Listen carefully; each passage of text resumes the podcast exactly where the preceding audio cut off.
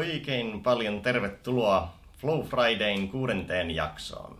Minä olen Jussi Venäläinen ja tänään käsitellään, mitä flow-tilassa tapahtuu aivoissa.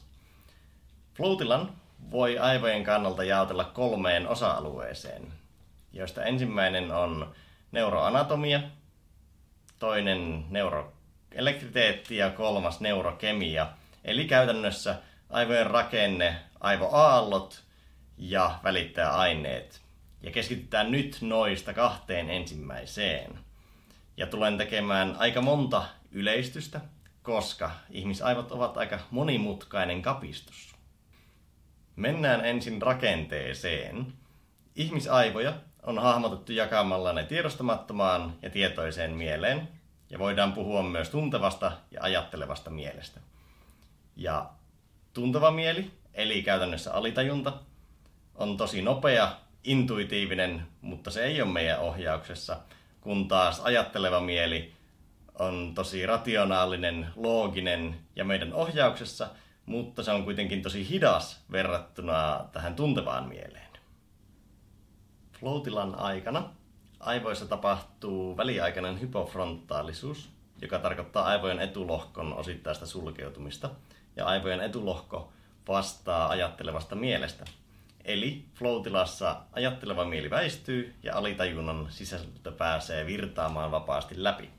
Käytännössä siis poistut itse tieltä ja käytät jo niitä omia taitoja miettimättä liikaa. Kun tätä ilmiötä tutkittiin räppäreillä, niin havaittiin, että valmiiksi harjoitelluissa biiseissä aivojen etulohko on tosi aktiivinen, mutta freestyle-räpissä ei, koska freestyle perustuu improamiseen, eikä siinä ole mitään mahdollisuutta miettiä tarkkaan kaikkea, mitä sanoo, vaan on vaan pakko suoltaa ulos sitä tajunnan virtaa, mitä tulee. Mennään sitten aivoaaltoihin, jotka jakantuu seuraavasti pienitaajuisimmasta suurempaan. Eli meillä on delta, theta, alfa, beta ja gamma. Ja delta-aallot liittyy syvään uneen, theta-aallot liittyy kevyeen uneen ja meditaatioon, alfa-aallot liittyy tuommoiseen rauhalliseen rentoon tilaan, kuten vaikka joku sängyllä makoilu, ja beta-aallot liittyy lähes kaikkeen tekemiseen, eli vaikkapa työnteko, keskustelu, kävely. Eli nämä neljä on tosi selkeästi vireystilan mukaan sieltä syvästä unesta stressaavaan tilanteeseen. Mutta sitten meillä on vielä nämä korkeataajuisimmat gamma-aallot, jonne ei kuitenkaan pääse stressaamalla kovempaa, vaan ne tapahtuu ainoastaan theta-aaltojen välissä. Mutta mennään siihen kohta. Flow on siinä mielessä poikkeava tekemisen tila, että vaikka aktiivisessa tekemisessä ollaan yleensä siellä aktiivisilla beta-aalloilla, niin flowssa ollaan siellä rauhallisilla theta- ja alfa-aalloilla, joka johtuu siitä, että kuten aiemmin puhuttiin, niin, niin flow-tilassa se ajattelevan mielen toiminta on paljon vähäisempää.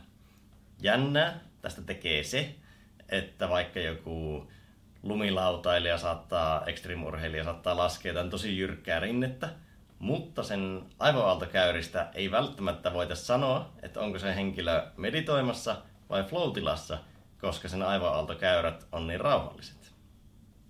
Ja nyt palataan niihin gamma-aaltoihin, joihin flow-tilalla on selkeä yhteys.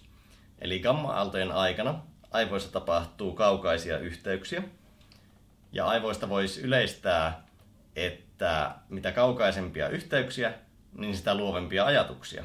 Eli gamma-aaltojen aikana tapahtuu niitä heureekka- ja aha-hetkiä. Koska gamma-aallot tapahtuu vaan niiden teetta-aaltojen välissä, ja flow-tila vie aivoja sinne teetta-aaltojen suuntaan, niin tässä on aivojen näkökulmasta yksi selitys sille, miksi flow on niin luovuutta edistävä tila. Eli yhteenvetona Flow-tilassa tietoisen eli ajattelevan mielen toiminta vähenee ja tiedostamattoman eli tuntevan mielen toiminta pääsee virtaamaan paremmin läpi. Ja aivoaaltojen puolella ollaan yllättävän rauhallisilla aivoaalloilla, jolloin, voidaan kokea niitä luovuuden hetkiä. Ensi jaksossa pureudutaan sitten välittäjäaineisiin eli neurokemiaan. Ja jos kiinnostaa tietää flow-tilasta vähän käytännöllisempää näkökantaa, niin osoitteesta jussivenäläinen.fi löytyy Flow-opas, jossa on kymmenen keinoa flow pääsemiseen tietotyössä.